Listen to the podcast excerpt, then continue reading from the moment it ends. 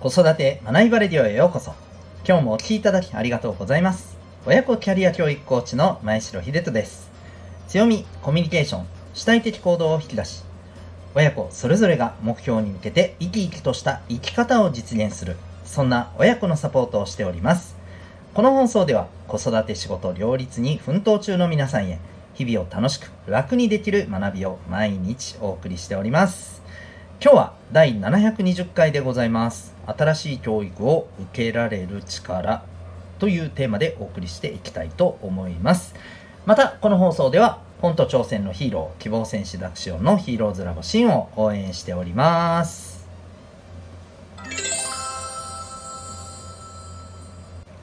それでは今日の本題でございます。えーと、新しい教育を受けられる、うん、そのための力。という、まあ、テーマになるんですけど、えっと、先日ですね、えーまあ、あるニュース記事でですね、うん、あちょっと気になると思って見出しがですね、はい、あのこうちょっと目に留まって、えー、見た記事があってですね、えー、なぜ日本でハーバード式教育ができないのかというねこう見出しの記事があったんですね。はいあのまあ、これはですね現代新書のこのウェブサイトにあった記事なんですけれども、はいでまあ、そこではですね、えー、いわゆるあのこのハーバード式教育、まあ、アメリカのねこのハーバード大学とかね、まあ、シリコンバレーなどで見られるような教育っていうのは、えーまあ、非常にこう日本のこれまでの公教育とはスタイルが、まあ、かなり違いすぎると。うんまあ、いわゆるあの全体的に平均的確率的な、まあ、知識レベルっていうのを獲得していこうというのが、まあ、日本のね、えー、まあ、もちろん徐々に変わりつつありますけど、これまでの教育スタイルですよね。うん。で、それに対してアメリカっていうのは、まあ、非常にこの差がつくような、えー、まあ、教育のスタイルであると。うん。で、これって、えー、結局のところは、いわゆる経済格差っていうところにも大きくこう、あの、影響があって、うん、要はですね、あのハーバードシティのような、まあ、教育をこうやってるところもあれば、まあ、全然ねもうあのそうじゃないうんまあ一概になんかダメな教育っていうふうになことではないとは思うんですけどやっぱりそこからすると、うん、ちょっとこう教育のクオリティとしてはうんっていうようなね、えー、ところの地域とかあって結局それであの教育のやり方がもう全然その違うと地域地域州によって、うん、そもそも。で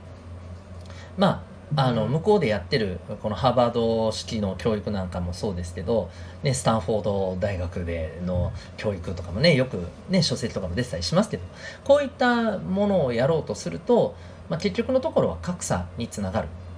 うん、だから日本では、えー、非常に難しいと、うん、そもそもこの多分教育に関する哲学が違うみたいなね、まあ、そういうことをおっしゃりたいんだろうなという、えー、記事がありました。うん。であの本当そこもねそうだと思いますしこの記事を読んで僕があの思ったのはですね、うん、まあそもそもやっぱりこの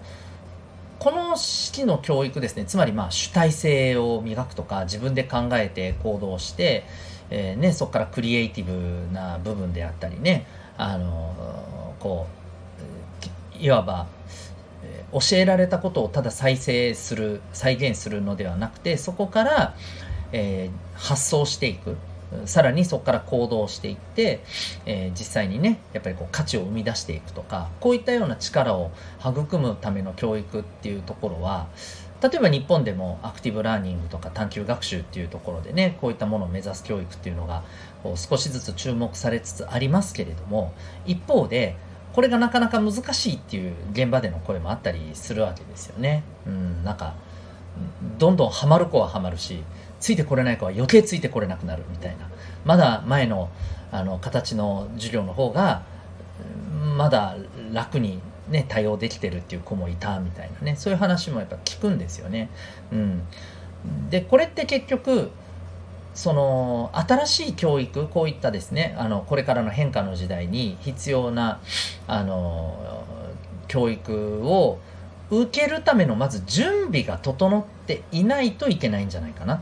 ってやっぱり思ったんですよね。うんまあ、例えばそのこ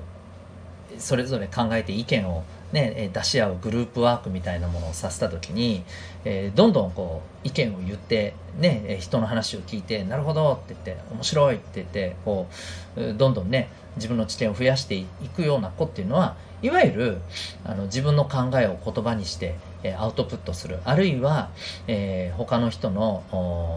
自分とは違う意見っていうこともそれはそれとしてなるほどあのあるなっていうふうに、まあ、ちゃんと承認はしてかといってね自分の意見は自分の意見としてこう持ってそれをどうやっぱバランスをとってね、うん、自分の中で整理をするかっていうこういうまああの多様性の感覚だったりこういったものが、まあ、そもそも身についているわけですよね。ある程度その素養があると少なくとも。うん。だから割とすぐについていける。一方で自分の意見っていうものをこう言語化するのが難しい。あるいは言語化することはできてもそれを発するっていうことにものすごい抵抗がある、うん、こういったあの状況にある子にとってはまあ非常に厳しいんですよね。うん、そう。ねインプットもないまま本当にただ黙っている時間だけが続く授業みたいな感じに下手をするとなりかねないわけですよね。うん、だからこそですね僕はやっぱりこうそれをあのその教育っていうのは大事だと思いますしあのそれこそ私がやってるコーチングっていうところでもあの、まあ、自分の思ってること考えてることをやっぱり引き出していって行動に移しまたそこから学ぶっていうことを大事にしてますけどもそこにおいてやっぱり重要なのはですね、まあ、そもそも、うん、さっき言ったようなですね、えー、自分の考えを、まあ、きちんと出すっていう、うん、この出し方を知るとかもそうだし、えー、出すことに対する心のハードルをどう超えるかとかでですね。こういったところを学ぶ必要がそもそもあると。うん、これがないままですねえー、例えば探究学習のねなんか習い事教室に通わせたとしてもですねおそらくですね、うん、余計なんか学習に対するマイナスイメージがねついちゃうだけだと思うんですよね。うんまあ、こういったところからですね、えーと、やっぱり僕はですねこう一番それができるのってやっぱり身近な家庭だったりすると思いますので、えー、そこでですね、えー、まあ、自分の考えをこう言葉にして出していく、うん、またそれを出していってもあのそれに対してまあそれこそ「ん？何それ？意味が分かんない」とか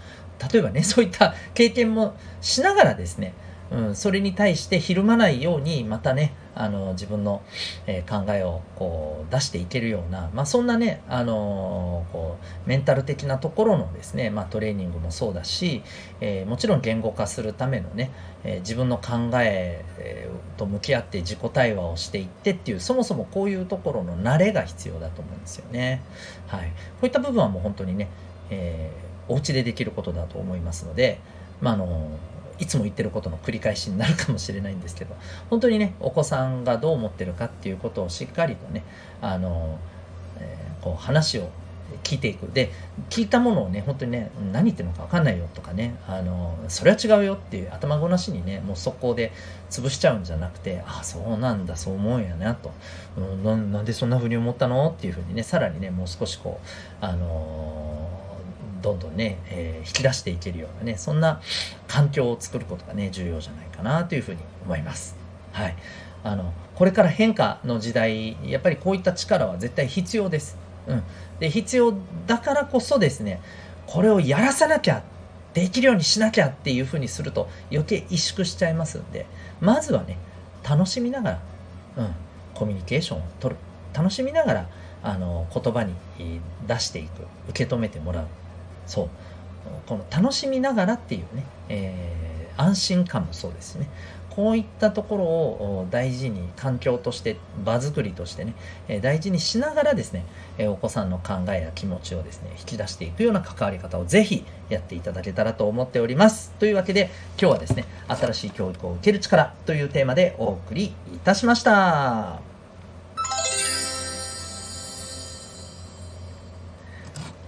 最後にお知らせをさせてください。えーと、私のですね、えー、コーチングサポートではですね、えー、親子で、えー、コーチングを受けて、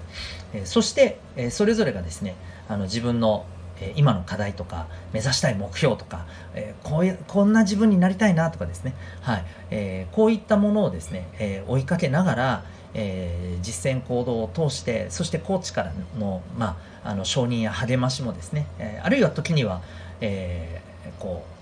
アドバイスサポートなども受けながらですね、うんまあ、自分の本当に課題とか自分のやりたいことっていうのを見つけそれに対するアプローチを通してですね、え自分に自信をつけていく、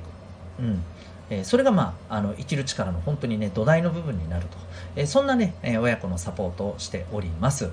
はい。えーまあ、小学校からあの上は高校生まで、えー、そして、えー、親御さんもですねまた、えー、別個でですね、えー、コーチングセッションを受けていってお子さんの、えー、関わり方引き出し方っていうのを学んでいきます。で何よりですね、あのー、このセッションの、まあ、最大の効果はですね、えー、親子それぞれがですね、えー、自分のこう望む生き方を見つけたりああるいは自分がこう自信を持って、うん、仕事だったり学校だったりでですね楽しく過ごせるようなそんな日々を手に入れていくっていうのがですね、えー、まあ、一番のですね、目的になっております。そんなあのコーチングプログラム、ただいま体験セッション、はい、えー、受け付けております。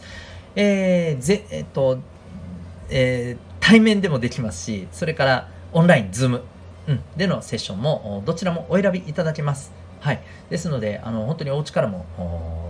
お気軽にできますし、いや、対面でね、ちゃんと向き合いながらやりたいですという方は、またその対応もいたしております。詳しくはですね、概要欄に、えー、ウェブサイトへのリンクを貼ってますので、えー、親子コーチングセルフアクションコースのですね、えー、ウェブサイトで詳細などをご覧になってみてください。それでは最後までお聴きいただきありがとうございました。また次回の放送でお会いいたしましょう。学びようき一日を